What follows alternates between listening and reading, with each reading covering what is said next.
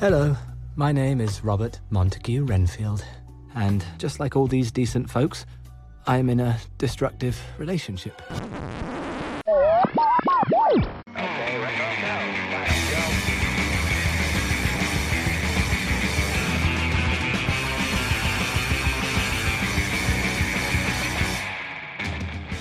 Hello and welcome. Welcome and hello. This is Wait You Haven't Seen.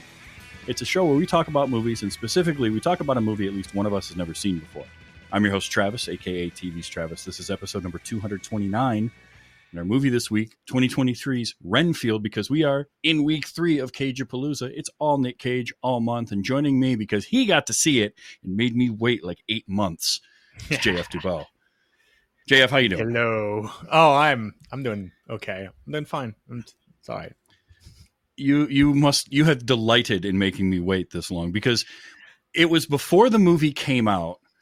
It hadn't hit theaters yet, and I get a message from you saying, "Hey, I want to put my I want to plant my flag for Renfield for this year's Cage Cage-a-Palooza."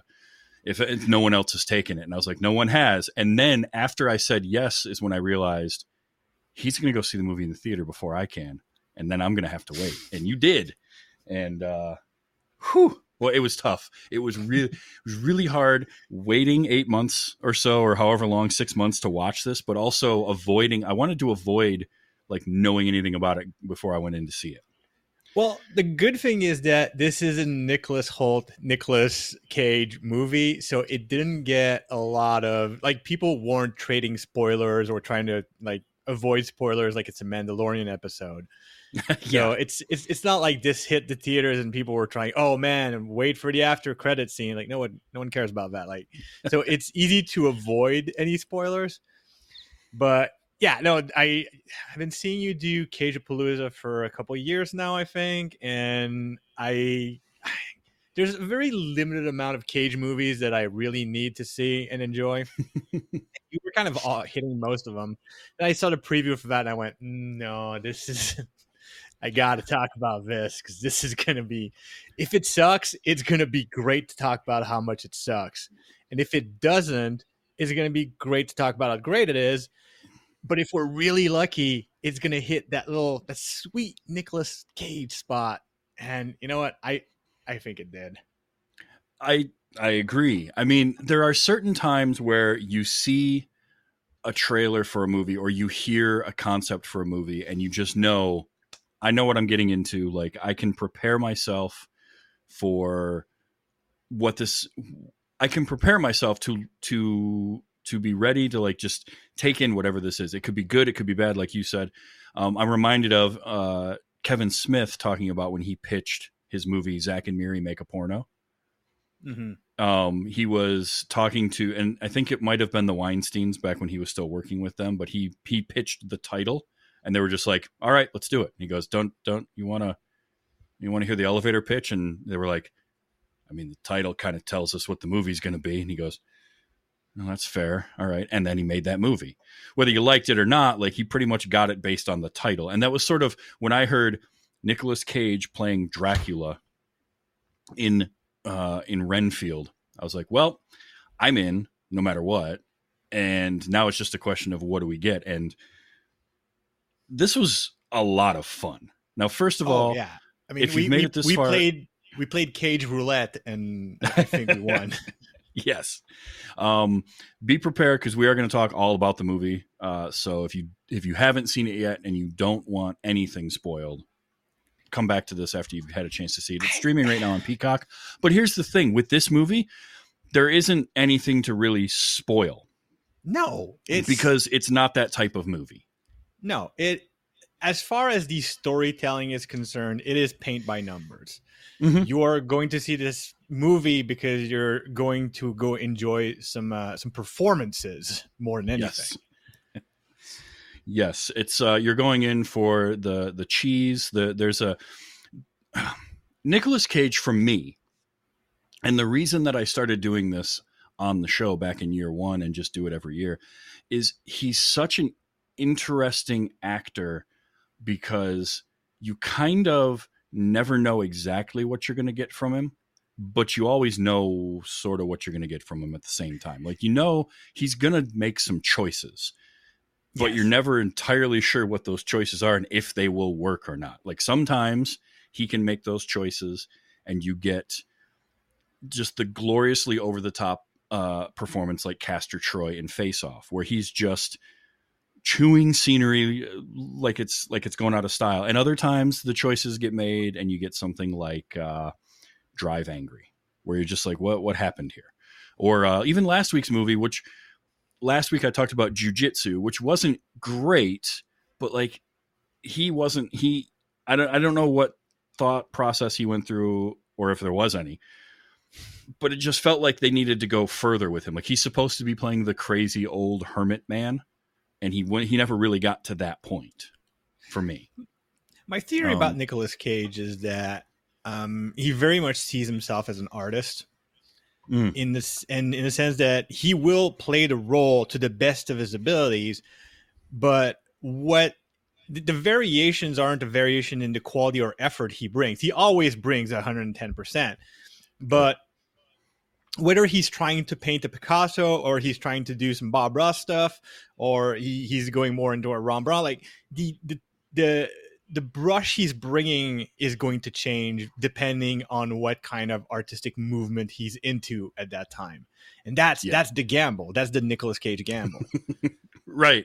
Because you're either getting Lord of War, which I think is a fantastic performance, and I think the movie is really strong, or you get Season of the Witch, which little less so. Uh, I mean, it was just kind of there. it's still a he still invests himself into performance. It's just not Oh, a performance absolutely. that matches with what the movie was trying to be. hmm Yeah, you can never, you, you never really can claim Nicolas Cage phones it in. Like he is No, no, always present 100%, and he doesn't take he doesn't take on projects he's not committed to in some way. Even if it's just I need money, and I'm going to do six, seven, eight, ten movies in a year. Like he's he's still committing to every one of them that he says yes to. Yeah, no, definitely. And I think at this point in Nicolas Cage's career, if you don't get the Nicolas Cage that you needed for your movie, then it's on the director's fault. Like it, it's it's Oh, on sure. his head. Like you know, you should be able to communicate. Like, okay, this is the movie I'm making. Does it accommodate a Nicolas Cage, or am I going to be like, am I bringing a wild card into like a well balanced game of Jenga? yeah. Like, am Um, Am I am I giving my turn at Jenga to pull the piece of wood to a ferret, or am I going to do this in a calculated manner? That's very true. Um, and the thing with something like this is it's a role like Nicolas Cage has. Um, so they they filmed or they set it in New Orleans, and I think part of that was that uh, I think they were filming there too. I believe, although it's hard to tell. Okay, so there's a variety of possible reasons. First of all, if you're going to try to attract Nicolas Cage to a location to do something, New Orleans is probably the lowest hanging fruit. Like, doesn't he already have a mausoleum built there for himself? Yes, he does. I like I think the Nicolas Cage New Orleans relationship is already established enough that if you're gonna say, Hey Nick, you want to shoot a movie? It's gonna be in New Orleans. You've yeah, you've already got like a lot of the groundwork done. Yeah. Um that being said, it is one of the least New Orleans movies I've seen set in New Orleans. Like they It don't doesn't. Yeah. It They doesn't don't go back- the city a character. No, it? not even a little. You like you see a couple of places that are, you know, obvious tourist attractions from New Orleans, but like they, they, Mhm. they don't make the obligatory. Well, it's Mardi Gras this time of year. Like they don't do all the normal stuff that you see. Like whenever there's a movie set in New Orleans. They, they, there's not there's none of that oh we're going to the french quarter now like none of that typical none of those typical tropes it's Yeah. in new orleans because it's in new orleans probably because New Orleans and vampires is kind of cool, but also like catnip for Nicolas Cage. probably a little bit of that i'm sure. Um but it this just feels like it was a tailor-made role to offer to him. He i know he's a big fan of nosferatu um and like vampire movies and dracula in general. So i think he probably in, wanted to play this role at some point and he gets to do it here and he gets to kind of incorporate all sorts of different versions of dracula into one Well. Nicolas too. Cage didn't he have like a list of four roles he wanted to hit? One of them being Superman, one of them being Dracula, and two others I can't remember. I don't remember the other two, but I know Superman was one of them for sure. Yeah, and uh, So, I mean, I- this is a I know- good way of getting him to hit the the Dracula one. Oh yeah, well because I know he was a big fan of um, Christopher Lee's Dracula, the Hmm. Hammer Hammer film Dracula, um, because he, I remember reading about that when I uh, actually it was fourth season of The Witch because they were both in that. Um, so that was kind of a thing for him, but like also I'm pretty sure, and I I did not get a chance to to fully check this out, but I'm pretty sure Cage was uh, part like co-producer, executive producer of Shadow of the Vampire. I don't know if you remember that movie. It came out uh, around 2001. I remember it not because I saw it, but because I knew it existed. yeah, which is a decent movie. Um, and it's all you know set around the filming of Nosferatu, um, with uh, John Malkovich Wait, playing. no, I take it back. I did see Shadow of the Vampire. I did see it, but that was Yeah. twenty odd years ago, and I was drunk. I love the um, Willem Dafoe in it playing Max Schreck. I thought he was he was great, uh, and it's John Malkovich, and I always enjoy John Malkovich. But I believe Cage produced that or co-produced it or something because it was a a thing he was all about at the time. So uh, no, yeah, Nicolas Cage, producer. Okay, so like it was a thing. It- you know, he he likes this story a lot of Dracula, and what's kind of fun about this particular movie, Renfield, is it's sort of a sequel to 1931's Dracula, in in some ways, um, because you've got a like in the in the book Renfield is much older, right? He's what is he like? Close to sixty, I think, when they when they encounter him in the uh, in the asylum. Oh, it, that's a hard one because old when Bram Stoker wrote Dracula and old today are two things. So today's sixty was that times forty, Fair, so to speak. but he's older. but he was older, older than, than Nicholas Hoult. Yeah, and in the 1931 Dracula film, um, uh, the actor who played um, Renfield, whose name escapes me at the moment, but he was around the same age. He was kind of early 30s. Um, so they sort of kind of built off of that, and I loved, I loved the opening to this movie where he, you know, because it's using the trope of uh, our main character narrating his story. Yes, and then we get kind of the um, little flashback thing going on where he starts to he's telling you a little bit of the background of what went on and they took shots from the Bela Lugosi Dracula and inserted Hoult and Cage into them. Yeah. and I I, I got a kick out of that. To- to the point where it felt I wasn't sure at first if they just didn't re they hadn't just reshot it, but um, yeah, no, th- that I'm usually not a fan of narrations like that. It needs to be a specific type of movie, and I think comedies usually handle it better because in a comedy you don't necessarily want to have subtle exposition. Like you want to know what your premise is and what your rules are from the get go, so you can get to you know the gags and, and the funnies. Yeah, and and I'm with you. Like for the most part, narration like that in a movie, it it ends up more often than not being you know the Blade Runner narration where it doesn't need to be there. Or Dark City was another one that had that voiceover because a lot of noir tried to use it. Yeah, it was I, I very- was gonna say maybe noir gets a little bit more of a pass because that is you know part of the, the DNA of the genre. But again, it needs to be done so much better. And I find that in noir movies, compared to like in Ryan Renfield, it's it's very much there to tell you what the rules are, move the story along, do a bunch of things that would be considered lazy in screenwriting normally. While in the noir genre, the it is used in that way, but also to give you the unreliable narrator perspective of the Yeah. main character. And that is part and Yep. parcel of the noir genre. Whereas in Renfield, it's not necessarily the case. No, um, but I liked the use of it here, um, and and again, just giving us that quick those moments in the beginning that are pulled right from the movie from the old movie, and like I love the I don't drink wine, you know, and it's uh, all that kind of stuff was just a fun way to set things up and just give you like, all right, now you know what you're you, you have an idea of what the rest of the movie can kind of be like in a Yeah, way there- there's I your appetizer. Now you know what to expect as far as the flavor profile for the rest of the meal.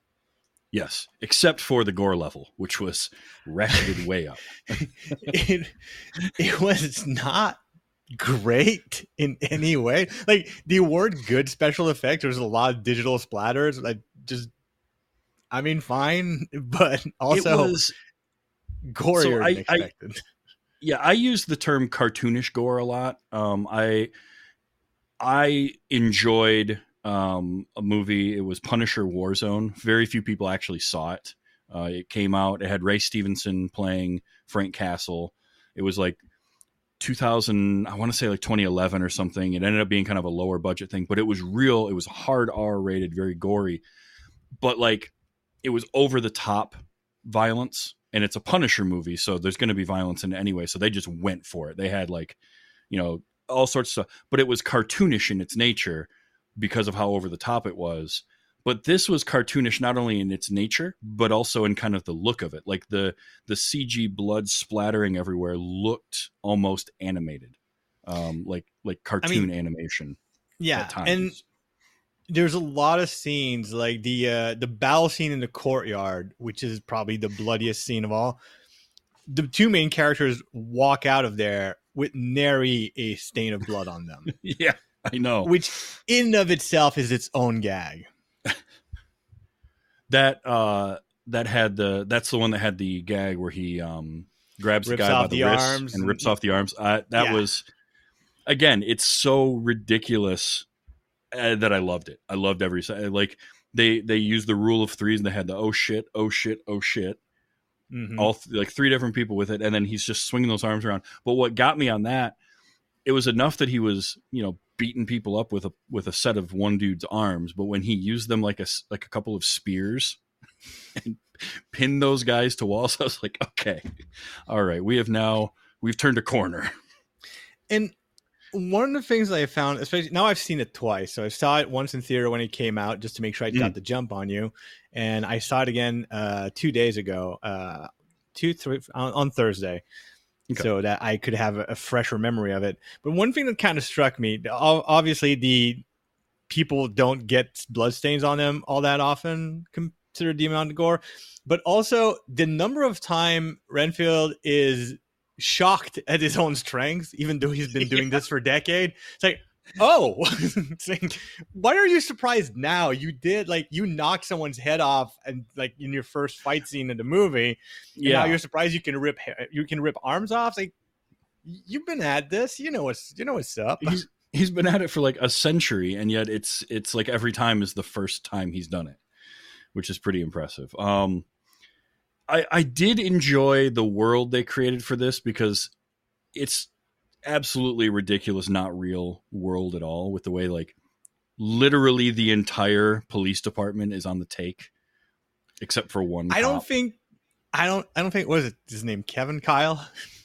kyle Um, Kyle, I don't think Kyle was on the take. Didn't seem like it was sharp enough.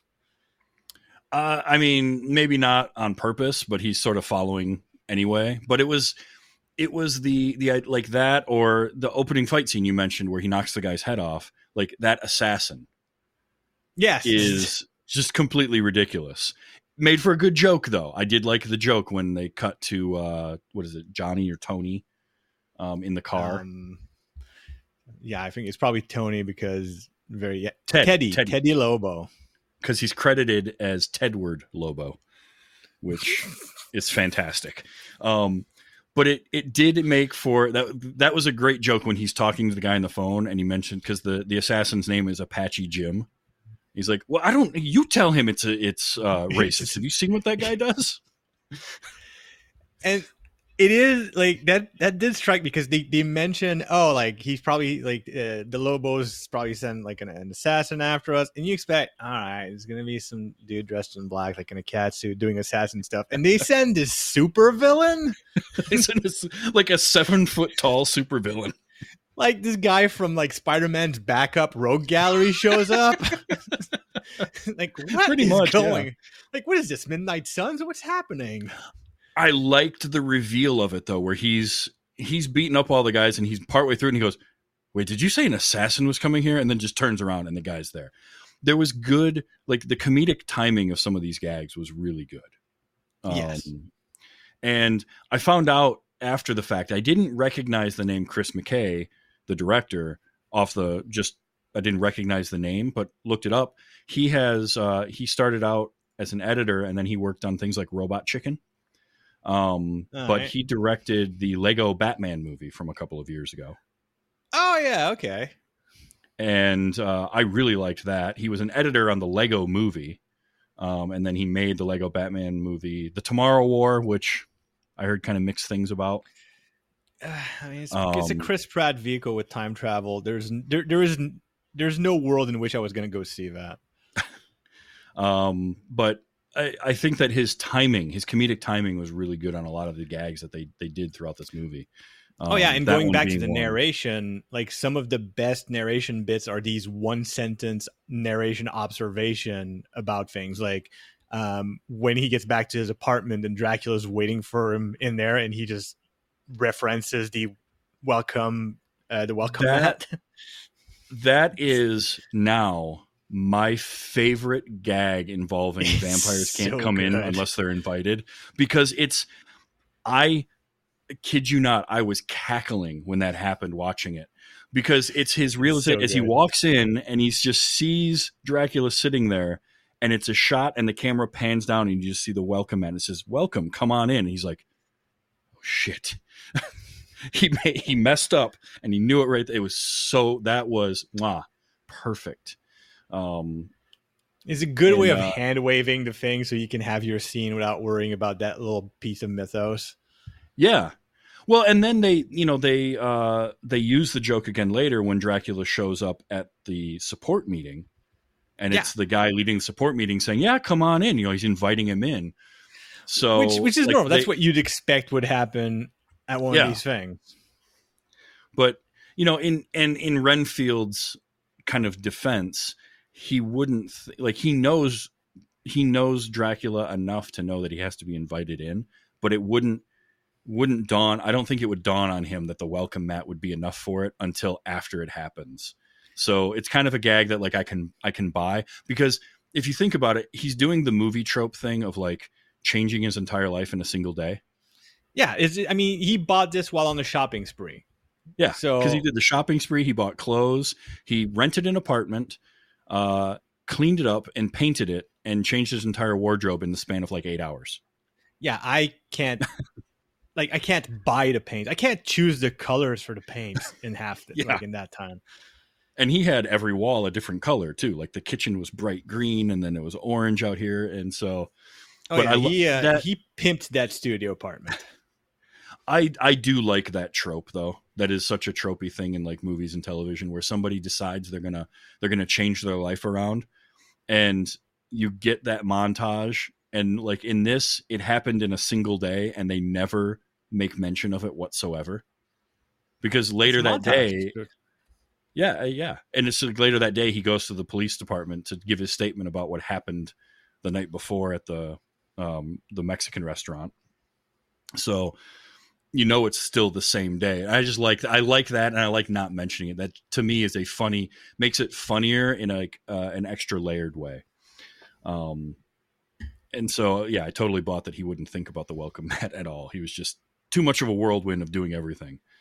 Um, so that one that one got me so much. Uh, there was there was a few moments in this that that made me laugh pretty good. I did well, okay. Where do you stand on? Because we've talked about Cage a little bit, um, and we'll get to Nicholas Hoult, and I want to talk about them more. Not not enough yet. But where do you stand on Awkwafina? Do you like her in things, or you do you not have much of a background? Uh, how, where are you on Awkwafina? Because she feels Here's kind of polarizing to me. Like people either really like her or can't stand her. I, I, I, I think people are just. I, I think people are approaching her the same way they're approaching uh, Nicolas Cage in a way in that they have expectations that they should not have. And I'm not saying because here's the thing: whenever she's in a movie, which hasn't been move a lot of movies I've seen, but whenever she's in a movie, I never it's always at the end I go, oh yeah, she's an actress that exists. Like I forget her existence for the most part, but it's never because like the performance was necessarily forgettable or bad. But I think because they're different. I mean, and this is a comedy. Like she's working what she's got, Mhm. but she is doing the Nicolas Cage thing of putting a lot of energy into it. She's definitely going for it. She's going for those scenes. She's not trying to shift the role into something else. Um, I She I think as far as this movie is concerned, if if so, I haven't seen her in enough things to get a good impression of what that style is. I think the reason I say that is because I haven't seen a lot of a lot of her in things, but like this character is a very similar character to what she did in Shang Chi and the Legend of the Ten Rings. She's playing almost the same character as in that, and uh, I saw her in something. Now she had I, I've heard that she um, I think it's her. She had a show called um, Awkwafina is Nora from Queens that's supposed to be pretty good um and like and i find her funny. I think she's got good timing and i think that she like you said brings a good energy. Um Mhm. but i just noticed like as i was watching this it felt very similar to the type of character that very sarcastic and uh quippy character that she played in in shang-chi. Now that's not a bad thing because i think it absolutely fit the tone of this movie uh 100% for me Yeah, and I mean, listen, it's not like typecasting was invented yesterday either. Uh, some people are good true. at certain things. There's there's certain roles I wouldn't hire certain uh, actors for, and some that some are better.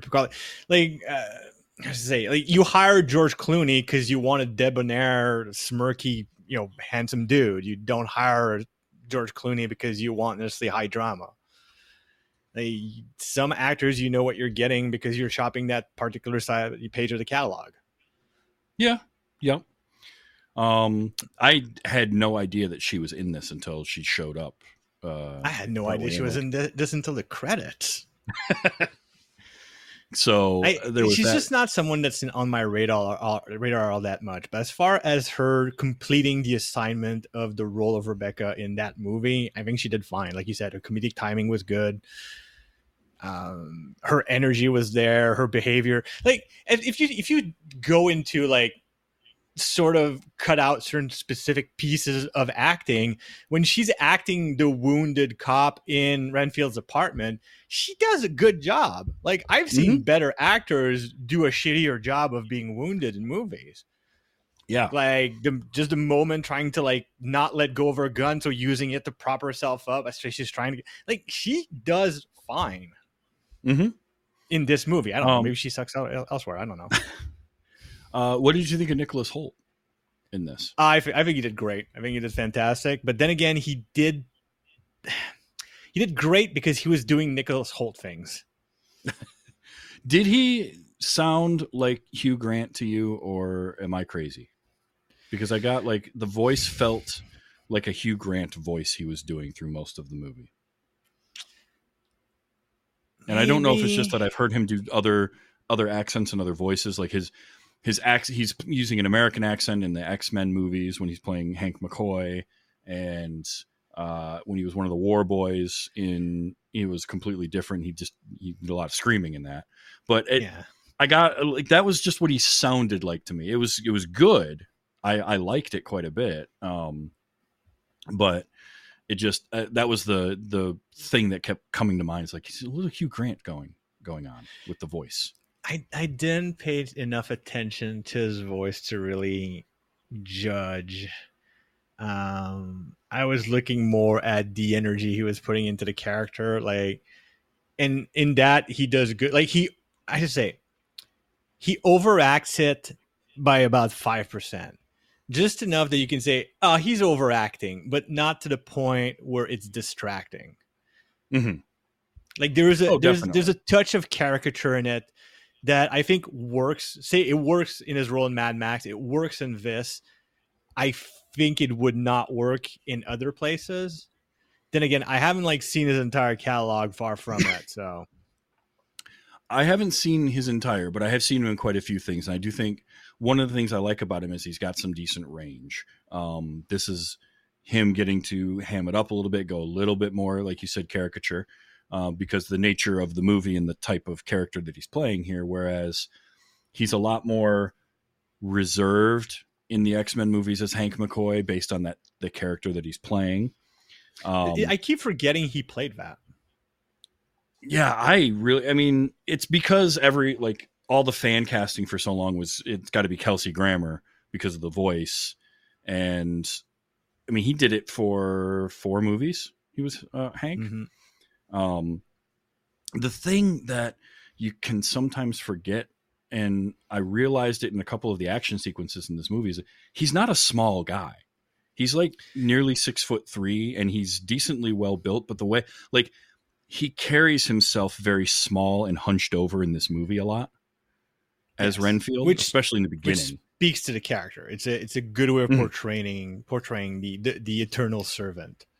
Yeah, um, but it's just it it always impresses me when somebody can because like you think of some of these uh, actors that are that size. You know, he's he's maybe a little more uh, slender than like your your Chris Evans or Hemsworths or those kinds of guys, but he's that same height.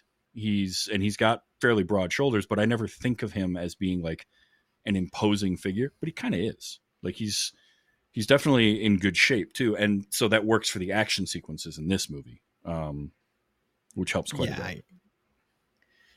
I, I mean, hmm. I, I it, it's rare that in Hollywood you can get a role if you're not built. Like it's the same way like Hollywood has a tendency to bring in beautiful people and just like give him a, a slight sexy scar and say, "Oh, he's hideous." Mm-hmm. Oh like yeah, every everybody's beautiful even when they're deformed. Yeah, I don't know if you remember yeah, the, uh, the movie. Yeah, the movie Beastly, which was supposed to. Oh, you've got some sick tattoos, and we're supposed to believe you're repulsive. I don't you got remember sick tattoos one, but... on your six pack abs. Oh no! but I think what he did what Hoult did here that worked really well is the the physicality of like when we you know he's knock kneed and he's he's always kind of keeping himself small that eternal servant and because it's his I think movie. That's a bit too. of what I call Nicholas Hoult you know, do, doing the Nicholas Hoult thing. Is you can see a little bit of that in Warm Bodies. You can see a little bit of that even in Mad Max. Like as a war boy, like he's still like he's good at playing someone that's subservient and has the body language of someone that's subservient. Yeah, yeah, he definitely pulled has pulled that off uh, well in the past. Um, I liked that we got to see him because it's it's Renfield's story, and like I said, where it's sort of that pseudo sequel to the 1931 Dracula. We're following him uh, and getting sort of a little bit of a peek into him. There's not a ton of depth um, in the character. You you mentioned at the top of the show how it was very kind of paint by numbers in terms of the storytelling, and it definitely is. But uh, you know, we find out about his wife and child, and he gets a little bit of uh, stuff to do there. But it's more of him trying to realize that he can stand up for himself and doesn't have to serve forever, even though that's what he was willing to do back then for whatever power he thought he was going to get. It's sort of that buyer's remorse uh, he he got for his deal with Dracula. It just took a long time for that to set in.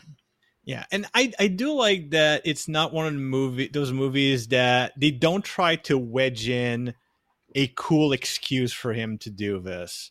Like he didn't do it because oh his wife was sick and he needed the money to pay like no, he and Dracula is 100% on the money when he says, "No, you did it for yourself." Mm-hmm. Like you let that you left them behind while you followed me through through eternity. And they don't try to, you know, rose color glass that one. It's that is no. what he did and it's part of his arc to accept and move on from that.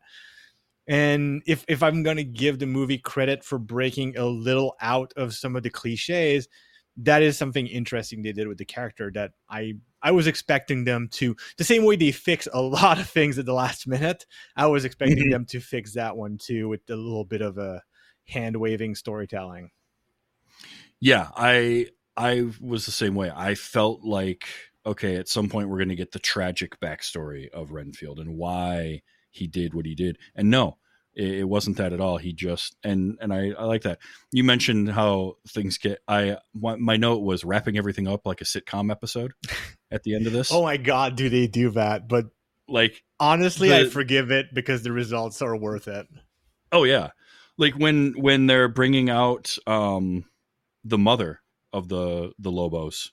Uh, Okay, well, the I did not know that actress in particular was going to be in that movie, and I was I. delighted.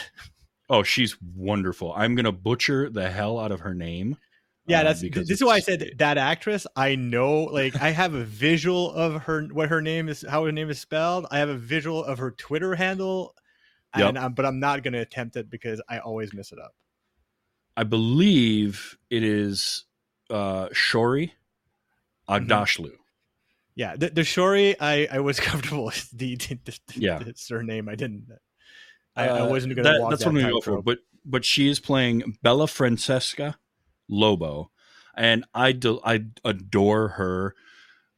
She has that presence. Part of it is the voice, right? She's got the voice that uh, that just sounds like it was just a constant string of Camel cigarettes for like 50 years, and it's Listen. it's that smoky, husky voice that she's got and it's like the second you hear it you know even if you don't recognize her or you don't know her name you know who she is from that voice. Oh, absolutely. And one day God will reach down from his heaven and call back his uh, his angel Morgan Freed- Freeman, and we will turn to Shuri to as as the new voice of cool narration because absolutely. hot damn, she will deserve it. um yes. And uh, so she doesn't have a ton to do in this movie but it was a delight like that's the type i love castings like that where it's somebody who they're not an a-lister They, right it's had not her in for a day. Oh yeah, but it's it's like it's not an A list cat, and it doesn't. It's not a stunt casting. It's not you know uh, bringing somebody in for a cameo, but it's like getting somebody who has a presence and a, f- a face or a voice that you recognize, and just lends something else to that that role. Like you could really put just about anyone in the role of Mama Lobo in this movie, but her being that it, it's the it's the salt to the food to add that seasoning to just just make it something a little bit better. it's it, well i don't know if it's a little bit better but again like and i think this is why this movie is kind of a perfect Nicolas cage movie is because again it is one of those things where the the actor brings their own thing and that flavors the story because i would have been equally satisfied if they would have brought in Casey, kathy bates Mhm. and there was no doubt in my mind that kathy bates given a a day of doing that character would have done something incredible, but completely different. Mm-hmm. Although and that would have you make me changed the see that. flavor. Yeah, but th- the that role is cake, and the whatever incredible art, art, uh, actress you bring to it is a different flavor. Are you having Are you having a strawberry cake? Are you having chocolate? It, it really depends on who you bring. The cake's going to be as delicious, but completely different. And I think that's Yeah. that's the case here. That's a that is a great way to put that. And I, I, I, just good I at adored food her. analogies. Ask anyone. this is true. Ask I, Amy. I have heard many of them.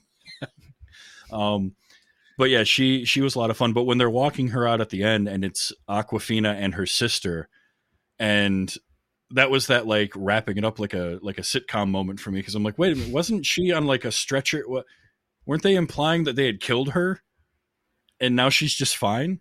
Like because they had the they they had the bucket of Dracula blood. Yes, So specifically their- Dracula blood. That's Which- their MacGuffin to just fix everything at the end, and I loved that. I I love that when Teddy Lobo calls them Dracula powers, um, Renfield says, "I don't call him that." Like he get it gets him angry, but at the end he still has a picture of Dracula blood. yes. It's like fine, Yes. I'll lean into it. And is it me or was there a not quite Batman sixty six level, but oddly close level of labeling going on in this movie. Yes. There's a lot more object being objects being labeled than necessary. There were a Like- lot of labeled objects and a lot of Easter eggs in those labels and name tags and things. I, I did not need someone to tell me that the switch that turns on the shades. I don't. I didn't need shades to be laid put on that on that button. Like that was unnecessary. But it's there, no, and but you know what? a I point f- to show us. I feel like that was labeled for Teddy, right? Like mom labeled that for him because Teddy's an idiot. And In- at in some case, I- point, In that case, at I some need a point, close yeah. up of I need a close up of Teddy's guns to see if it's turned right gun and left gun. Because he Oh, had two yes. guns, of course he did. like Um, an idiot. Teddy was a character that was just ridiculous. Ben Schwartz played him to perfection as just completely useless, but you know, just a, a total nepo baby in the crime family of the Lobos. Which, by the way, I like the crime family being the Lobos, and that's who Dracula kind of takes control of at the end. Mhm. It's a, it's a nice one because I, it, it's one where obviously, if you know the the Dracula story, you know wolves are a big thing. So it's just a nice way to do that. Um, And just like this this is part of like the writing and directing that is subtly above average like renfield eats bugs to get in his power but teddy lobo snorts a millipede because he sells cocaine and he's a Mhm. cokehead first of all it's gross as hell uh huh. but it is also subtly in character like, Yes. this is where he gets his power. That's his high. It's like it's there's so many of these small touches in the movie that are easy to gloss over, but are actually kind of secret genius. Yeah. I, know, I wanted you yeah, to take a minute and uh, if if you Google um if you Google Renfield cast, you'll notice that you Mhm. get like the uh, the normal uh like the, the cast list and you'll see that the first five like you've got Nicolas Cage face, Nicholas Hoult face, Awkwafina face, Ben Schwartz face, Shuri on a couch. Yeah. Then Jenna Kanell face like everybody's is a headshot except for her. She's on a luscious, wonderful um, divan. It's so good. Yes. Oh, and and all the better for it. Uh, I yeah. Sorry for the the listeners, but you you'll have to get on a browser to see what I'm talking about. It's worth it though. It's worth it. Um, Yeah. yeah. Teddy. Teddy is just such a funny, like again, useless character, but he's perfect in the movie, and it's great to have him be the. Because you know this is a type of movie that's going to have the fight at the end where he's got to fight a dark version of himself, like, and so he gets the the the him and Teddy fight, which doesn't go on as long as I thought, and had quite the ending to it. Um, with that, That X-ray, X-ray shot, shot. which that started off, lot- and I thought I knew where it was lot going. but going on in there. It it did not end the way that I expected. Let's put it that way. Um, I'm gonna I'm gonna leave that for people to see for themselves. Uh, yeah, if if it, it's worth pausing to see exactly what happens to this poor dude's anatomy. because it was like three quarters of the way through it, and then I saw what was hap- what was coming, and I'm like, oh no. given given what we've already seen in this movie, no. Um, but yeah, I uh, that was that was great. Um, and uh, and again, like it's it's fun to see those two super powered, and they were they were very different uses of it too, because Teddy's enjoying the hell out of having it, and whereas Renfield is so reluctant to to use that power. Although when he needs it, he needs it, and him scarfing down that kid's ant farm was another one of those great I hope gag he gets a bit of power from sand also, because because he, he ate a lot of sand there. But that was yeah, that gag was another one of those great comedic timing moments where it was just like because it caught me. I knew what was happening, but I didn't know what the payoff was, how they were going to display the payoff, and it was really good. Yeah. Well, the, the, when he releases all the bugs in the courtyard and gives that one ant to that kid for his anthill, which, by the way, if you know anything about ant, the ant he gave he put in that anthill is dead. it got Oh, big time. dismembered immediately. Mm-hmm. It, you don't smell like our ants, so you're dead. Um, but yeah, you knew like, all right, something's gonna happen with those those bugs for a reason. Like, He's not Yeah. suddenly PETA for out of nowhere. Um, and then of course Nicolas Cage doing Nicolas Cage as Dracula throughout the whole thing. Like it starts off with everything in the flashbacks, but then when, the fight at the beginning where he's fighting um, what has to be Van Helsing and like a priest yeah, or whatever. basically the Um, church, I guess. Yeah. the- so he's fighting that, and they do the protection circle, which becomes Chekhov's protection circle because that's going to happen again later. of course. Um, but uh, like that whole scene, and then of course they open the the blinds and he gets burned. So then they're going like that makeup that they used was simultaneously really good and you kind of mentioned sort of bordering on sort of the Batman 66 levels of kind of ridiculous. It kind of felt like that a little bit. Like it was just weird enough where like as he's he's gaining his strength back, which apparently has taken him well we don't know exactly how long but i've got to assume it's several decades and he's still got like one ear that's hanging lower than the other on like the side of his head and um i guess it's to give us an idea of like because what is it? Renfield says when he's dragging those bodies in towards the beginning into the hospital that like their their bank account is low like the money isn't there and so Mhm. it probably just took a lot longer to uh to get enough blood for him to eat i don't you know i don't know but i liked what the, a uh, set that is, by the way. Like the empty IV like blood bags hanging around like the the, the backdrop, like the, it makes the Iron tr- Throne look unintimidating. it really does they they did not waste uh any design on like that was well designed well put together set for his little lair inside that hospital Right. Yeah. i Yeah. loved it it was Is- fantastic and it, and it ends up being the centerpiece of a couple of different scenes which is good it it's most of the kind of horror scenes i would say like the parts that are meant to be creepier less less more creepy than gory happen there mm-hmm. And it's a good place Which- for it yeah if you're going to do that an abandoned hospital is perfect because those are those are never a comfortable place to be in my opinion even unabandoned hospitals Well, fair. Um, I liked that, and then I like how you know he leaves that and gets his bright colored apartment because that's you know everything is brightly colored when Renfield leaves. It's the polar opposite of what he's been dealing with. Um, but yeah, just Cage, Cage just going for it. And I guess I read that he filed his teeth down so that the the prosthetics would fit better, and so that he wouldn't have that uh, problems with enunciation that you get when you're wearing big fake teeth. god i hope he didn't So I, painful and what I- irreversible yeah, yeah. I mean, if if he did, that's some dedication. If not, then what they gave him were really good prosthetics and probably some CG extension to that.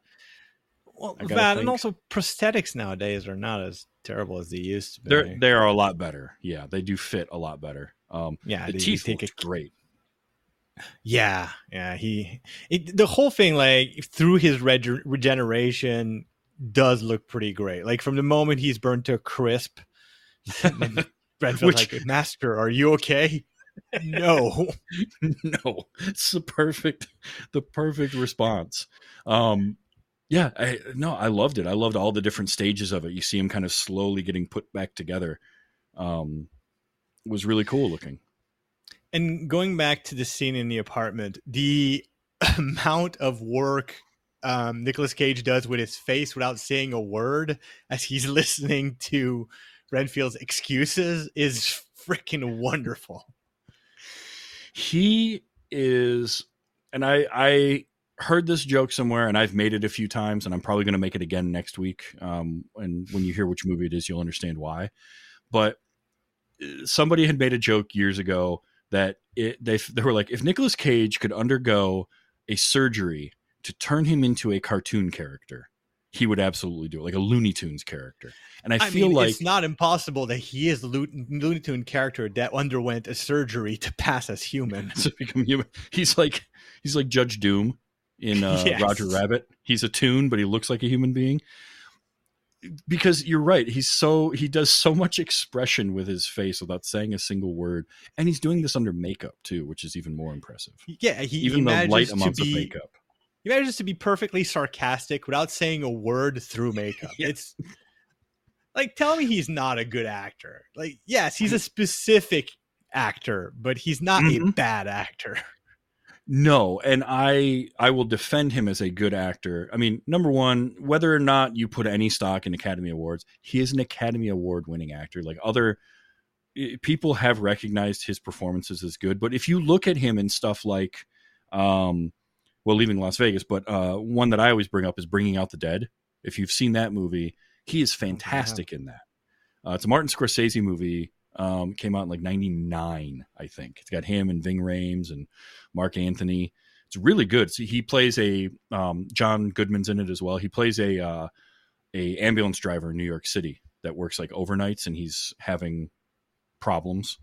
Um, but Cage is great in it. Uh, he's great in Lord of War. He can be a compelling actor and give you performances, but he can also really ham it up and really go for it, and sometimes not even understand what he's doing himself, like in the other vampire movie he did, um, Vampire's Kiss, where he's playing a person thinking they're becoming a vampire. And that one's great for me because his commentary track on the DVD, he's even saying like, I don't know what I was doing from in this scene at all. Like, I'm not sure why I did what I did here. That kind of thing. But like he's making choices and he does things and he does go over the top, but it's always to serve whatever he's doing in the movie. And I think it works most of the time. Even, even when it's ridiculous, I think it still can work. Um, and this was one of those where he gets to be ridiculous, and he had to be fun to do this. He had to just had a blast.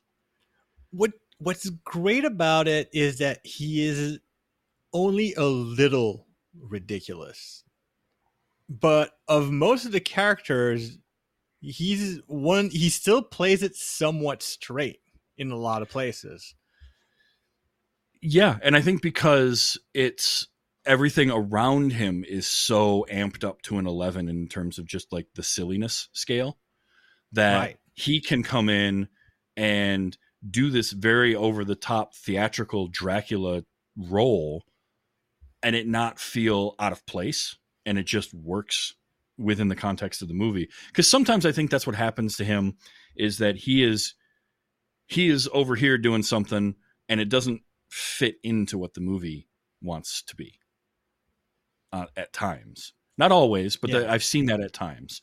Whereas this was like no the movie was was tailor made to fit around him in this character and the ridiculous look and these teeth and like people aren't freaking out the second they see him with this pale skin and like he's he's got kind of a blue look to him almost.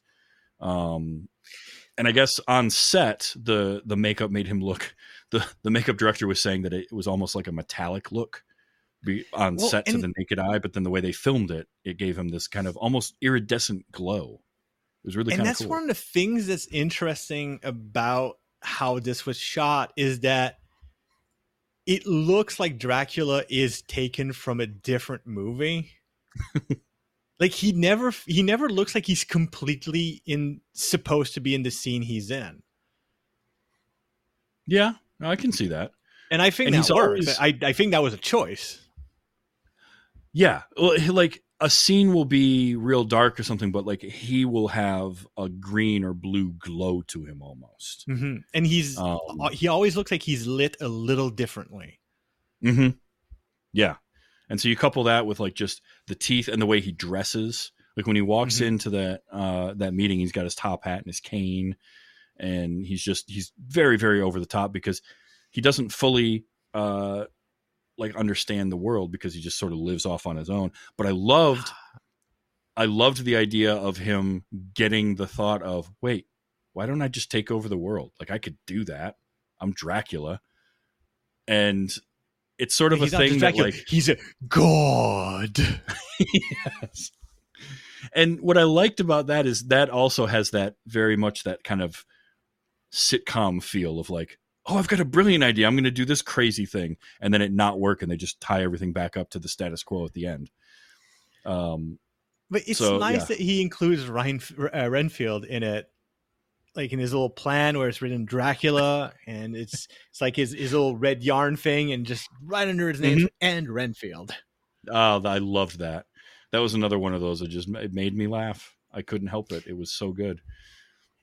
And I, I think it's Um, one of those things that is great about the character. Like, there's not much layered into the character of Dracula in this. Like, he's very classic. Dracula is evil for evil's sake, drinks blood, violent, etc.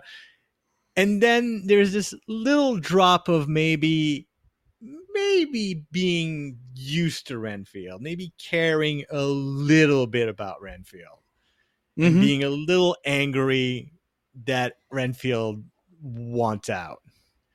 I think that's cute. It's and and I think too it doesn't overplay this card, but there is definitely that whole sort of abusive relationship going on between Renfield and Dracula. But it doesn't like it doesn't hit you over the head stupidly with it.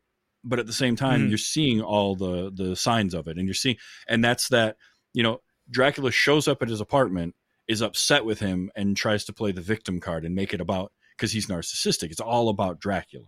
yeah, of course. does- and so, like, I really liked how And, that and- played and I mean, out. you, you you say they don't overplay it, but I, I'm I'm gonna I'm gonna counter by saying that maybe that's like half the premise of the movie. So maybe they do play it a lot. I mean, there's a whole like support I group guess- about it. So maybe I guess it's less that they don't. Maybe overplay it isn't the right word, but it doesn't feel like it's. It feels like it's the story they want to tell about Renfield, and so it fits with the And- overall story of the movie.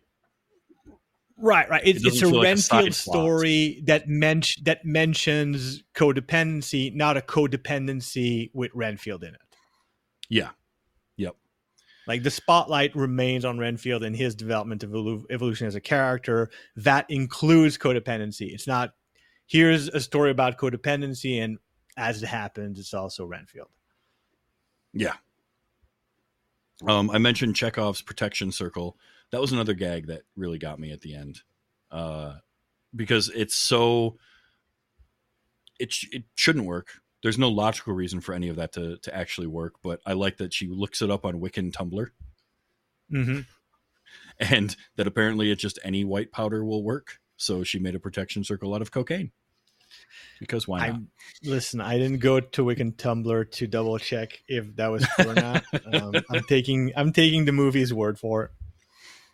but like in a less in a different movie that feels like a bad joke right Uh, the, Right. like i can i can see the movie a movie using that joke and it making me roll my eyes so hard that like i see the back of my skull and yet here i loved it and it made me laugh and Yeah, I don't no, know I mean- the rules were established the moment Renfield chops a guy's arms off with a dinner plate, with a serving plate, and when he impales two other dudes with a third dude's arms. Like at that point, you go, "All right, this is over the top." I don't think they're going to need really a magic research montage at the Vatican to uh, to pick up the spell they need. Yeah, that's a that's a good point.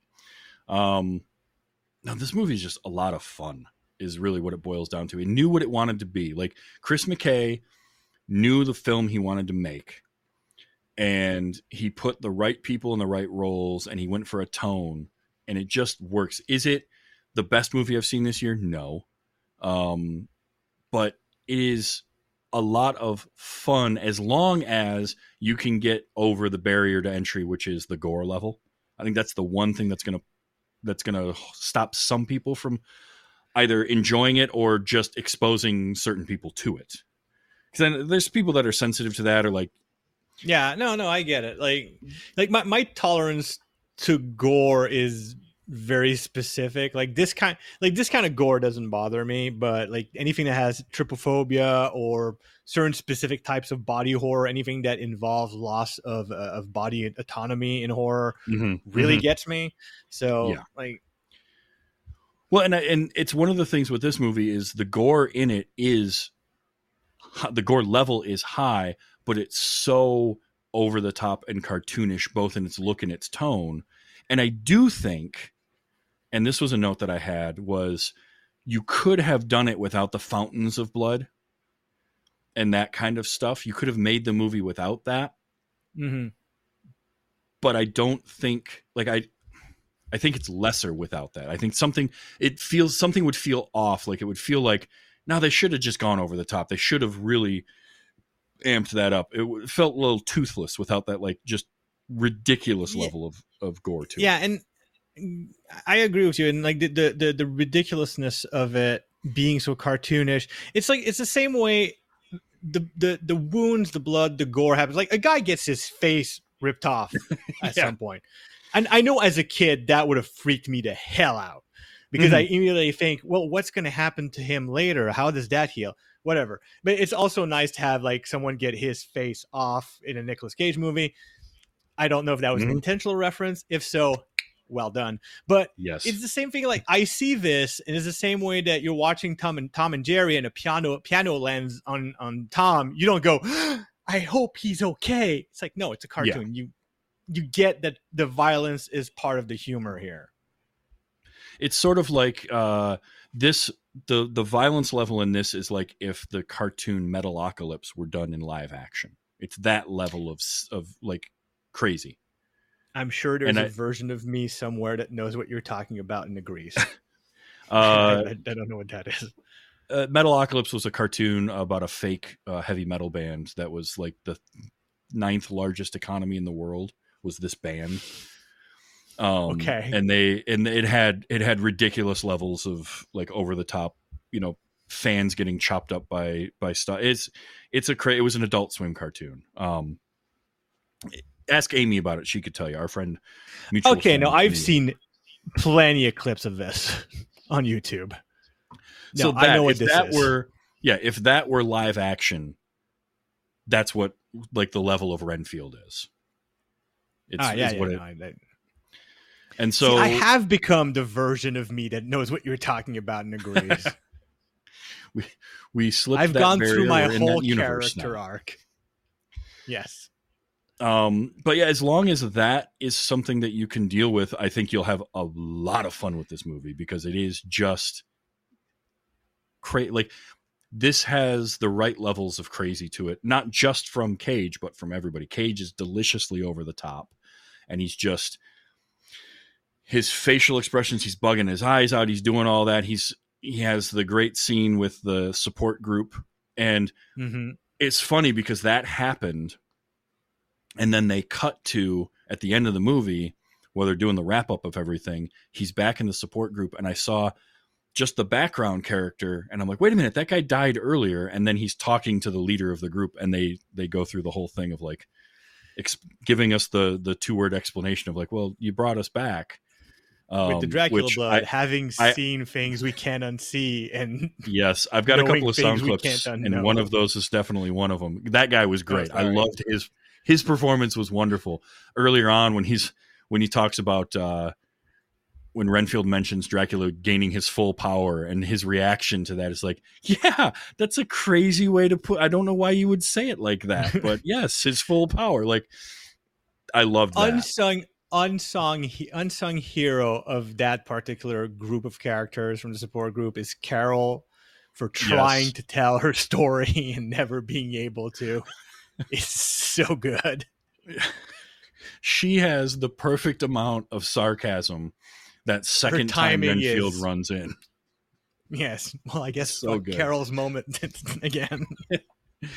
ever getting to do a full share. Like, And it's And part in- of her problem is that she's not yes, it's it's it's uh, it's, one of those comedy. moments that is good comedy. That is, like you said earlier, there's those moments of pure genius in this Mhm. in this thing, and and then when I found out that you know Chris McKay had directed the the Lego Batman movie, it kind of it fit because that movie has a lot of those too. It fit like That's- two bricks together. um, but yeah, It- it- it's uh, it does feel like going back to what you were saying about like everybody like doing it, it feels like everyone in the cast got a call and they said oh it's a Nicolas Cage movie am I the Nicolas Cage and in a way they kind of all were everyone working on this understood the assignment 100%. There isn't any nobody feels In- out of place. including the part that they were going to be in a Nicolas Cage movie, Yep. Yes, and that's important. absolutely. We've gone through. It's very important. Um, I did capture some audio. I want to I want to play a couple of these because they're they're good. I, I always get Nick Cage laughing because he does some of my favorite laughs, and so I'll play the shorter version of it. Um, but it's just it's so good. It's him and I think it's Teddy. La- yeah, it's Teddy laughing with him um, in the hospital set. And it's Yeah. just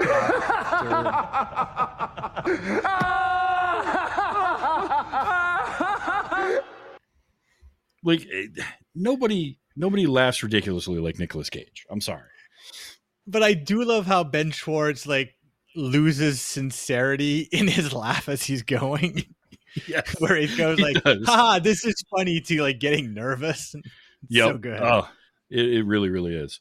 Um, let's see. This was I don't ask for something. Let's see. Yeah, I don't ask for much, Renfield. You're just the blood of a few dozen innocent people. And uh, what was it? Nuns. Uh, a, a set of handful of nuns, a bus, a handful of nuns, a busload of cheerleaders.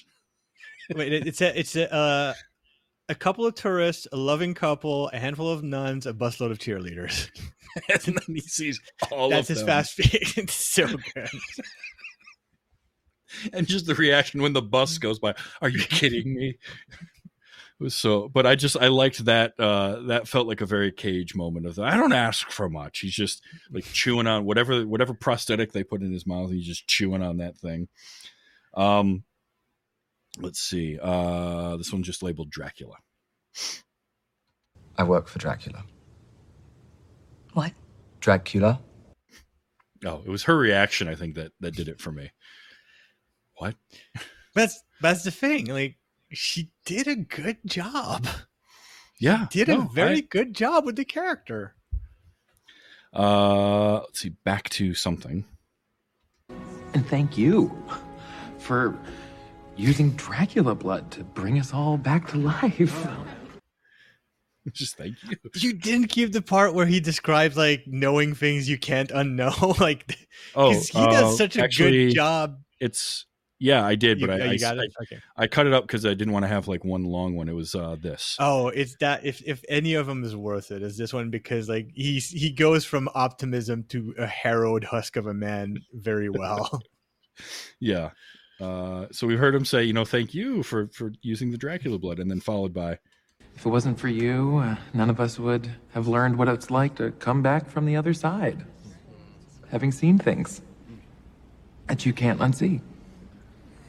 And know things that you can't unknow.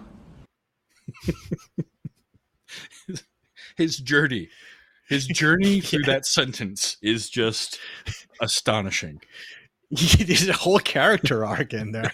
really he had as much character growth and arc as anyone else in the movie in that one sentence yeah, Uh, a one revelation of a sentence.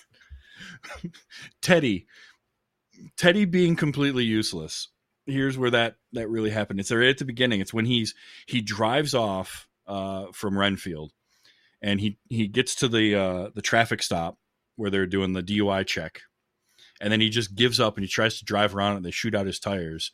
So he just hops out of his car with an armload of bales of cocaine, and he just yells I got a prescription for this shit!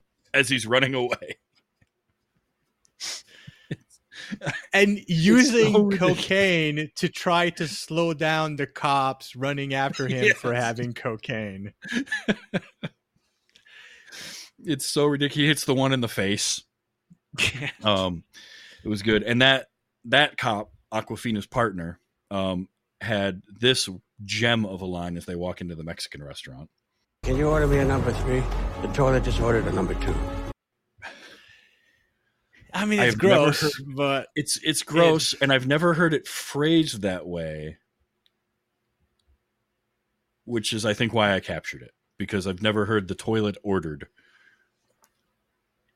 It was listen, weird. if if you want to get rid of a character for an entire scene, that is a good sentence to use to get rid of a character for an entire scene. it kind of is actually um and it worked because now we don't have we have no no reason to question why he's not in that entire uh action sequence um oh Sorry, no, I swallowed a bug.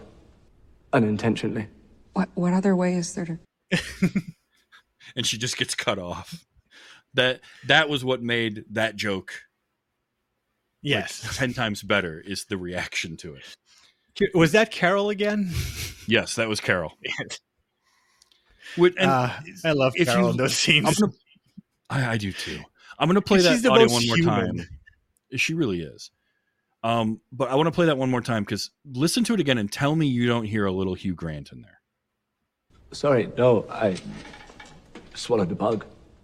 Unintentionally. What, what other way is there to.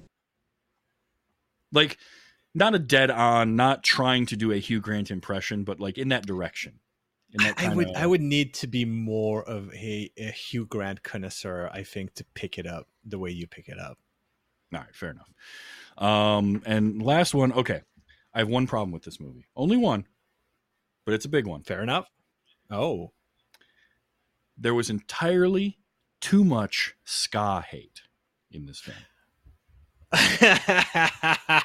I cannot abide the hating on ska. I'm sorry. okay. No, uh, play your clip and we shall talk.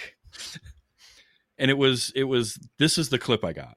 That's a huge oversimplification of ska's innovative contribution to music. Oh my god, who am I?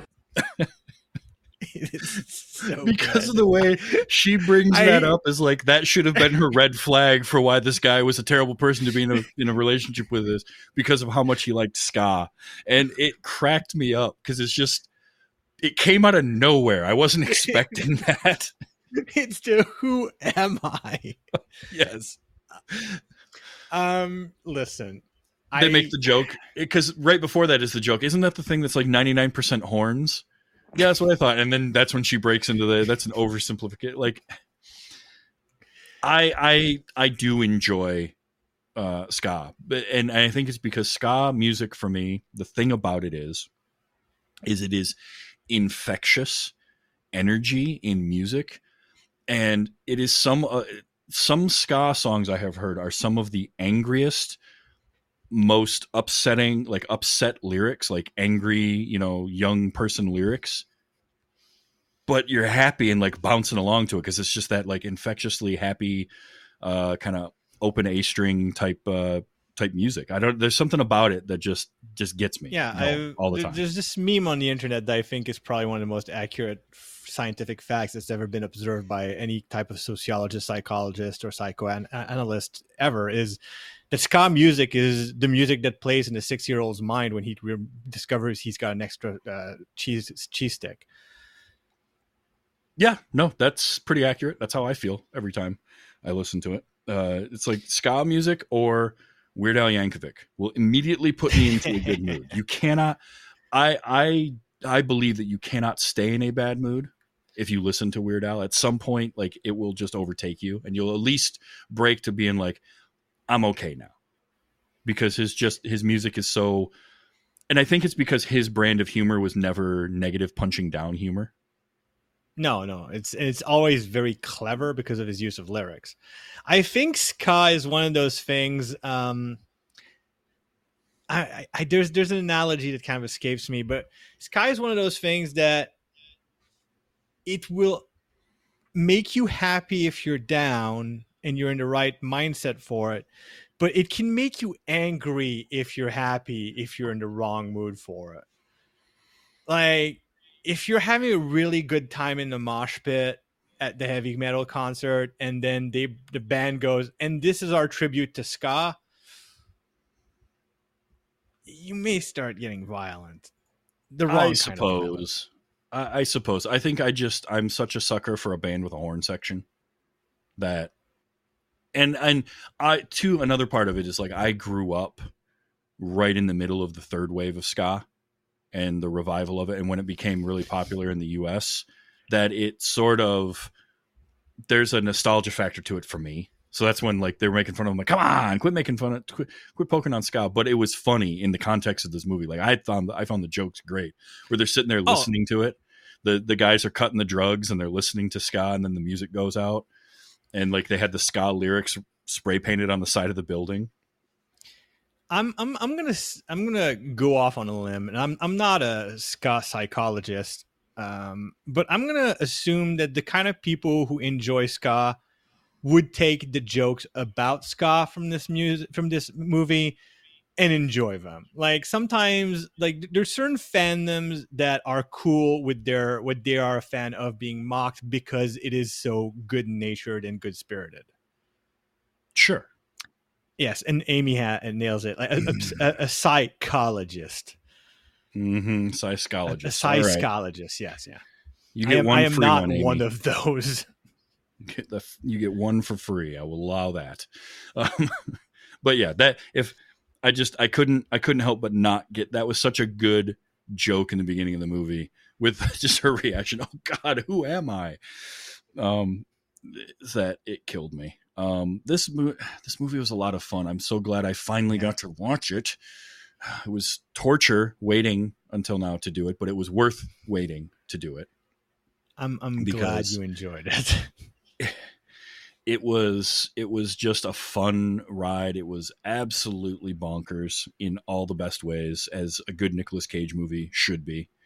Um, well, and look, it- look at it from my point of view. Like, I as much as I sniped this movie from under you, um, and and kept you from seeing it for so long, imagine if it wasn't good. And I had seen it once in theaters, which is already an investment that I would have regretted. But then I have to watch it a second time. So there was a bit of a gamble on my side. it was a calculated risk. You made you made a Yeah, no, calculated no, risk. the moment, the moment I saw those previews, I knew I, I, I, I, I was, I felt very confident I was going to enjoy this. it's kind of like there's another one that comes out or just came out um where it's uh running with the devil or no that was an older one he did what is this newer um sympathy for the devil is one that he just just released um that looks like it's going to be kind of one of those crazy ones that that could be a lot of fun uh where he's playing a character just named the passenger and it's got uh, Joel Kinnaman in it um, it just looks like it's kind of one of those movies that's going to go all out for it. So, not quite to the, like the cartoony level that Renfield is, but I do think that that's going to be one of those movies where I saw the trailer for it and I was like, all right, I'm in. Like, it's granted, I'm in for anything Nicolas Cage at this point. I've kind of, I've sort of planted my flag on that. Um, but yeah, that's that's one that's coming. out. It, I just I just enjoy Cage. I enjoy his movies. I'm never I shouldn't say never. I'm rarely bored with a Nicolas Cage movie. Some are rewatchable and uh, and enjoy, and much Some more are enjoyable. Unwatchable.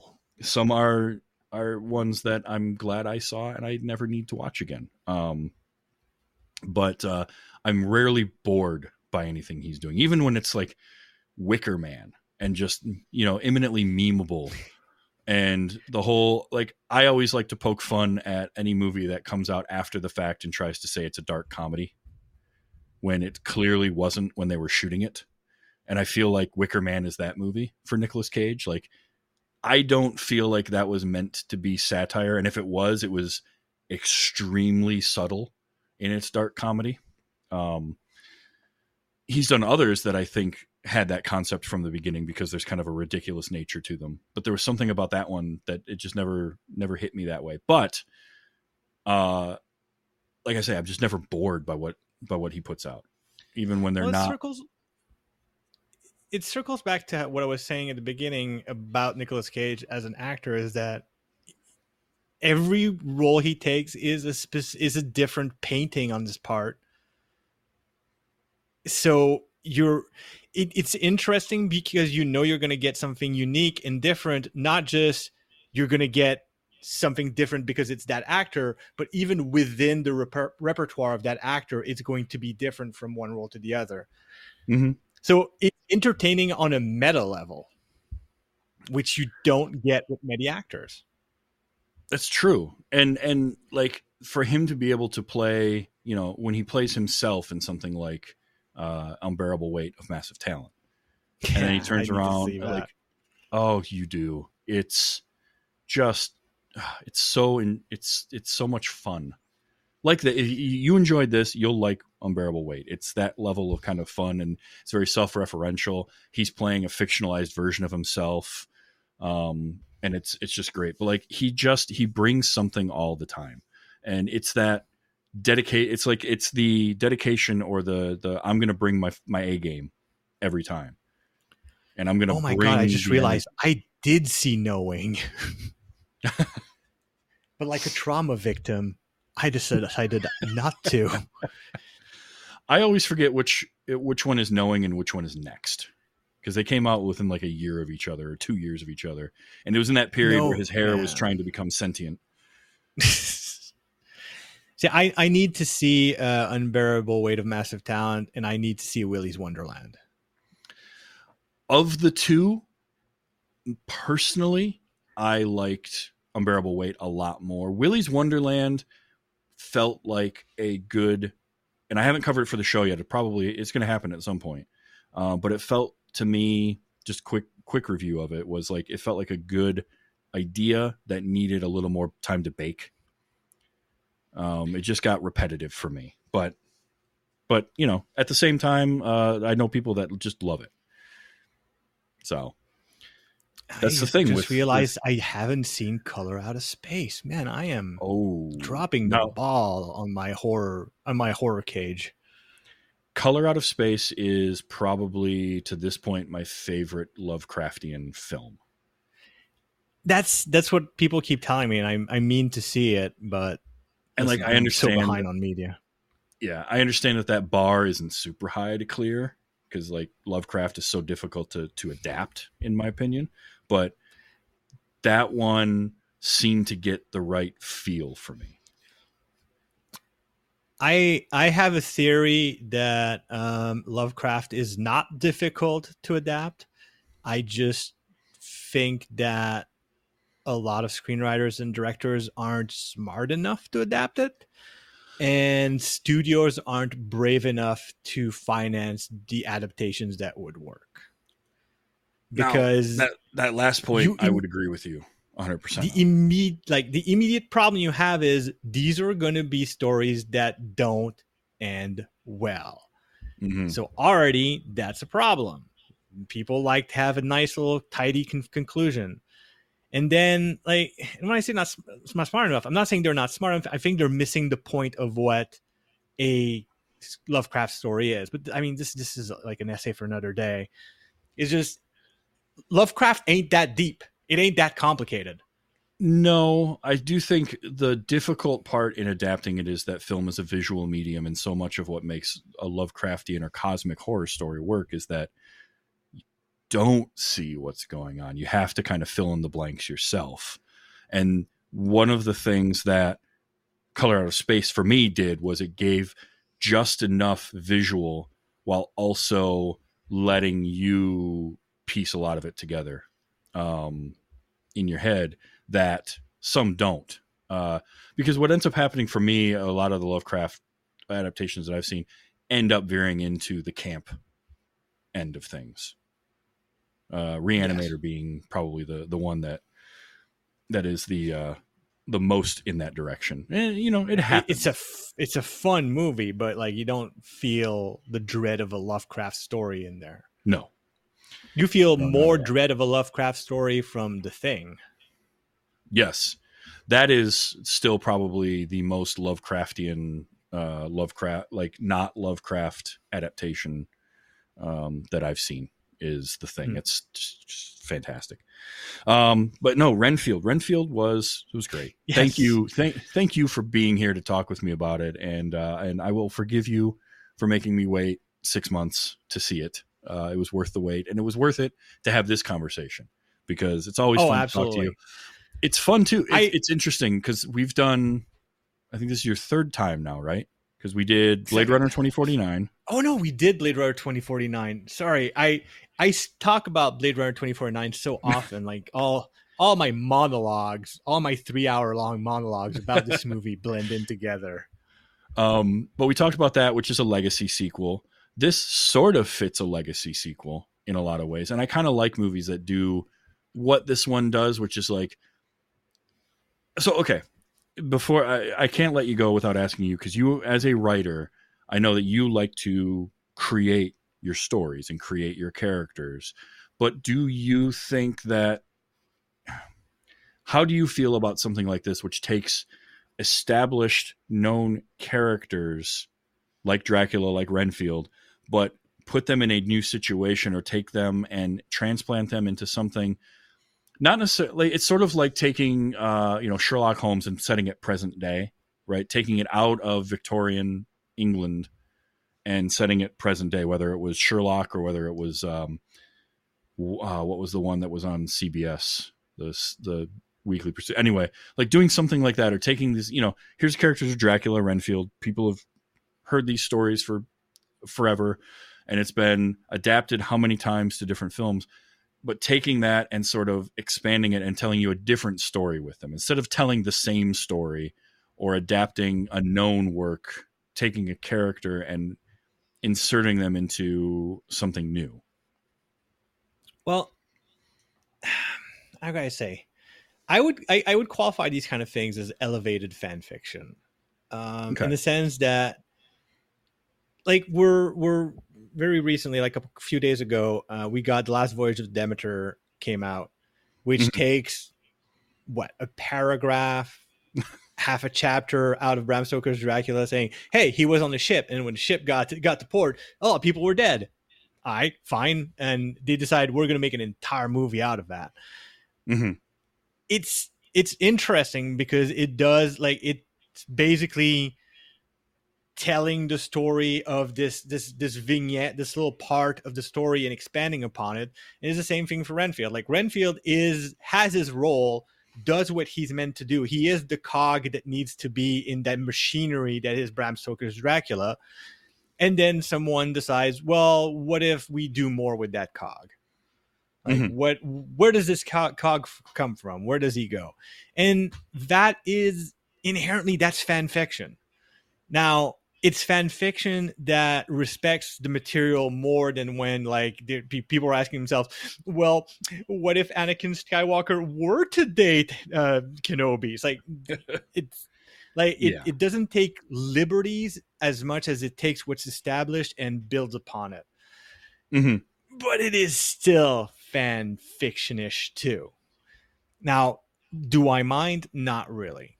Um, as long as it's done well, like telling a, good story is a good story. Where you take your building blocks to do it. Um, going back to the idea of a Lego movie, uh, if you buy a Lego set and you build something and then you add pieces, it's still cool. It doesn't stop Yeah. it from being cool, even if you had a starting point with instructions that got you ninety percent of the way. Yeah, I I like it when as long as there is respect to the character that you're that you're utilizing, right? Like one of the reasons why that micro budget Winnie the Pooh Blood and Honey uh, movie that came out earlier this year, I had no interest in, was because it just felt like, oh, we're just doing this because it's going to generate clicks based on the name. We're going to do a horror movie starring Winnie the Pooh. I don't know if you ever even heard of this or not, but it was. Oh no, I've heard of it, and like even amongst the horror community, like there's a lot, there's a few people say, "eh, there's gory bit," so that's kind of fun." But even in like the horror community, it's it's regarded as garbage. It's not. yeah and and for me it's because like you're just you're just doing that for a shock value whereas something like this movie for instance is at least trying to like well here's here's kind of a fun story about like what if the end of dracula you know him and renfield have to disappear and they have to globetrot and like move around all the time as he's trying to nurse dracula back to health. I just think it was kind of it's it's a fun interesting story. And i i, I enjoy when somebody goes into and plays around in the sandbox of kind of a story that is already established as long as they're respectful of sort of what's been there. It's like like you said it's not the what if anakin and obi-wan dated but more of more of like telling us the story of rogue one right because rogue one in the terms of star wars we had heard about oh they had to get these plans for the Death Star, and they got them, and people died getting them out, whatever. But then No, that's the second to- Death Star. This that's a mistake a lot of people make, and I'm not going to start on this, but because this I can go for No, two no, no. hours. Well, okay, But like the whole bo- a bunch of Bothans died to get those plans. That's the second Death Star. no, I First Death understand that. Just we got them. I understand that, like the Bothans, uh, but that wasn't the story of Rogue One. Rogue, No, or or or was it kind of what I, like what I'm alluding to is that she got the plans. Well, now we get to find out where those plans came from. How did she get them in the first place? For me, that's that's a fun thing to explore. Even though you know well, how the she story does tell us how we. She does tell us how they got, they got the plans. They were beamed to her ship, Mhm. as per Leia's dialogue in the very first scenes of Episode Four. They were beamed to her ship. Yeah. I Which- have anger issues about Rogue One. See, okay, that's that's somewhere where you and I will diverge because I I liked Rogue One quite a bit. Um, So I, I think a Anyway. lot of actors did very well with very little, and yeah, good good special mean, effects. Nice to. To a point also that movie got a lot of reshoots and changed a lot from what it was originally going to be to what it ended up being um, but i still think that it's uh, some of the better storytelling that star wars has done in film in the last 10 years 15 years um, I, I I will not rob you of this with a thorough deconstruction. we can do that some other I, time I, all I right? did. We we we could, and it's this. It would just be you being angry at me, being angry at a movie for about an hour and a half, and it's Well- it's not pleasant for anyone. I mean, you never know. We'll we'll see. Next time we're sitting down somewhere having some drinks, maybe it'll it'll happen. Who knows? Um, I'm gonna But- get kicked out of a bar again. but uh, no, this was this was a lot of fun, and this is a fun movie to watch. And Cage, Nicolas Cage, is the gift that keeps on giving, which is why I celebrate him every year on this show. Um, and he keeps putting out like four and five movies a year, so I'm never going to run out of material either. No, and you know what's great, and it kind of hit me like he's just gonna get older and weirder as the years go by. Like the the Nicolas Cage future is bright. Oh yeah, oh yeah. And there's so much more to mine uh, from his back catalog too that I haven't gotten to yet. I mean, there's there's stuff. So this is a lot of fun. I now, uh, where what are you working on right now? Because I know that you're between seasons of Aquilo. Mhm. Um, but kind of just let people know like what you're working on now and where maybe they can find some of that. You got any books coming out soon or anything like that? No, um, I don't. I don't have books coming out. Uh, I'm. I've got a short story coming out in an anthology whose name escapes me right now, but I'll I'll make some noise about when it comes out. Um, it's coming out in October for Halloween. Actually, I might have two short stories. I don't know about the second one yet. Okay. I might have, and so I, I'm, I'm, I've got those things kind of brewing, but those are already done and sort of submitted. So I'm kind of waiting for feedback.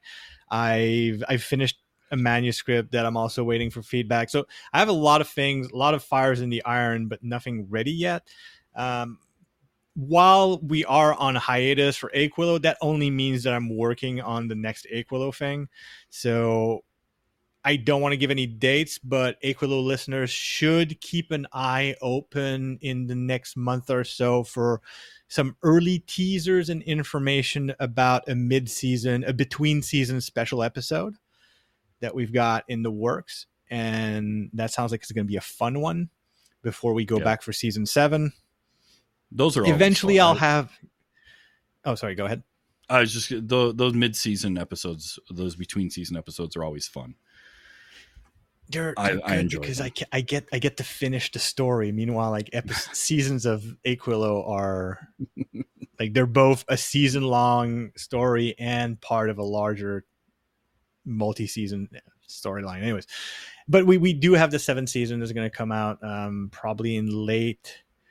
Yeah, Fear Forge is the anthology I already have uh, stuff out for. Is this, I have there's another anthology I submitted a story to in the last few weeks Okay. and I can't remember the name of it. I, I think it's it, it's a haunted house thing that looks very interesting. It's basically 12 it's a house with 12 rooms. Each room has a story told by a different horror author.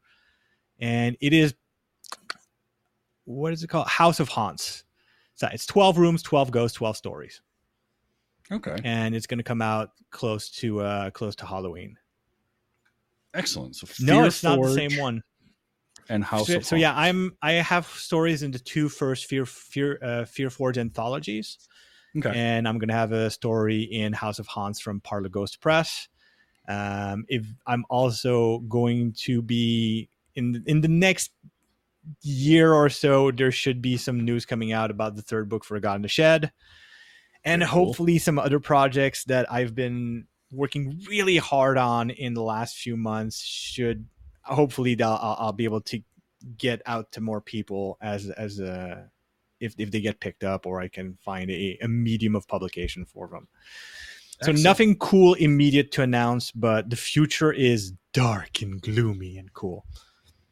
Awesome. And in the meantime, if you haven't listened to Aquilo, uh, go to akewillow.com or search for Aquilo in your podcasters and catch up on the six seasons that are out there because it's a fantastic show. JF writes and our friend Amy uh, narrates and produces. And it's one of the better storytelling podcasts I've ever had the chance to listen to. And I don't say that I- because you guys are friends of mine. I genuinely I mean, just love the show. I like this is gonna sound about in the same line of thought, but like my my my old I was having dinner with my family yesterday, and my uh, my dad even said like of like this is like your big work, and it does. Aquilo is, I think once it's over, will probably be my magnum opus until another big thing comes along. it's it's really good. It's really good. Uh, so definitely check that out. And if you enjoy this show and this kind of conversation like I'm having tonight, and you want to catch it live, you can do that Sunday nights, 8 p.m. Eastern Time, twitch.tv slash TV's Travis. Um, it comes out as a podcast on Wednesdays. Uh, you can check it out on YouTube if you want to. Um, that gets posted there. There's a video uh, version that goes up there. Uh, usually going to hit on Thursdays. You can support the show at patreon.com slash wyhs or find uh, all the stuff that i'm working on at tvstravis.com or any of the socials uh, as tv's travis jf you uh, do you avoid the social uh, media as much as possible or do you dabble in there occasionally Oh, no, I can be found on Instagram. I can be found on Threads. I can be found on Blue Sky. You can find me on Facebook. Um, you can even find me on Twitter, although I don't go to Twitter quite as much because my feed is just nonsense now. It's it like I I, I want to complain and say, oh, it's all evil fake. No, it just feels like it's random at this point. kind of Um, yeah. So it's it's really hard to go there just to read things. Like I'll go once a day or so just to check five messages or not notifications from friends. But if you're there and you message me or you you at me, I'll I'll pick it up. I'll, I'll and I'll respond. Same for Instagram or Facebook or um, any other social media. So just look for jf dubeau and you'll find him um, Yeah, you know, some variation of me. Excellent. Well, thank An you so much for being here. When when you get more word on uh, the next project that might be coming out, and you want to come on and uh, and talk about that. Oh, and- I and- will. Or I will bother all my podcasting friends. You will hate Perfect. me. no, you anytime because it's always a good conversation with you, and you bring stuff to the conversation that I don't think about because you you view things very different from I do. So it, it makes for good conversation. I enjoy it. Um, whether it's you know going on for three hours about Blade Runner or uh, Attack the Block, which we had a lot of fun watching, and They're making a sequel, and I hope they call. I, I hope it's Attack the Cell Block, and it's in a prison, and because it fin- the end of the movie is David Bo- is Bo- Bo- Bo- uh, Boyega going to jail.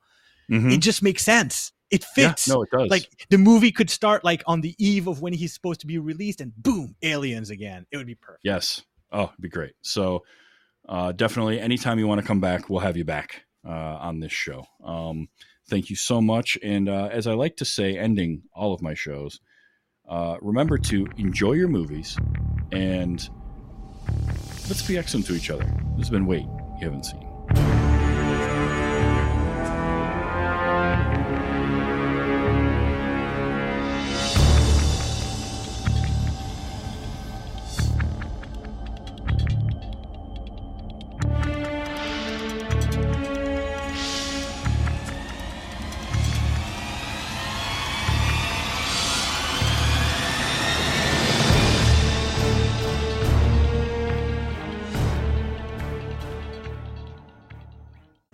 Crashed into a DUI checkpoint, committed 10 felonies, and not to mention FUing a room full of cops. You FU me all the time. Fuck you, Kyle!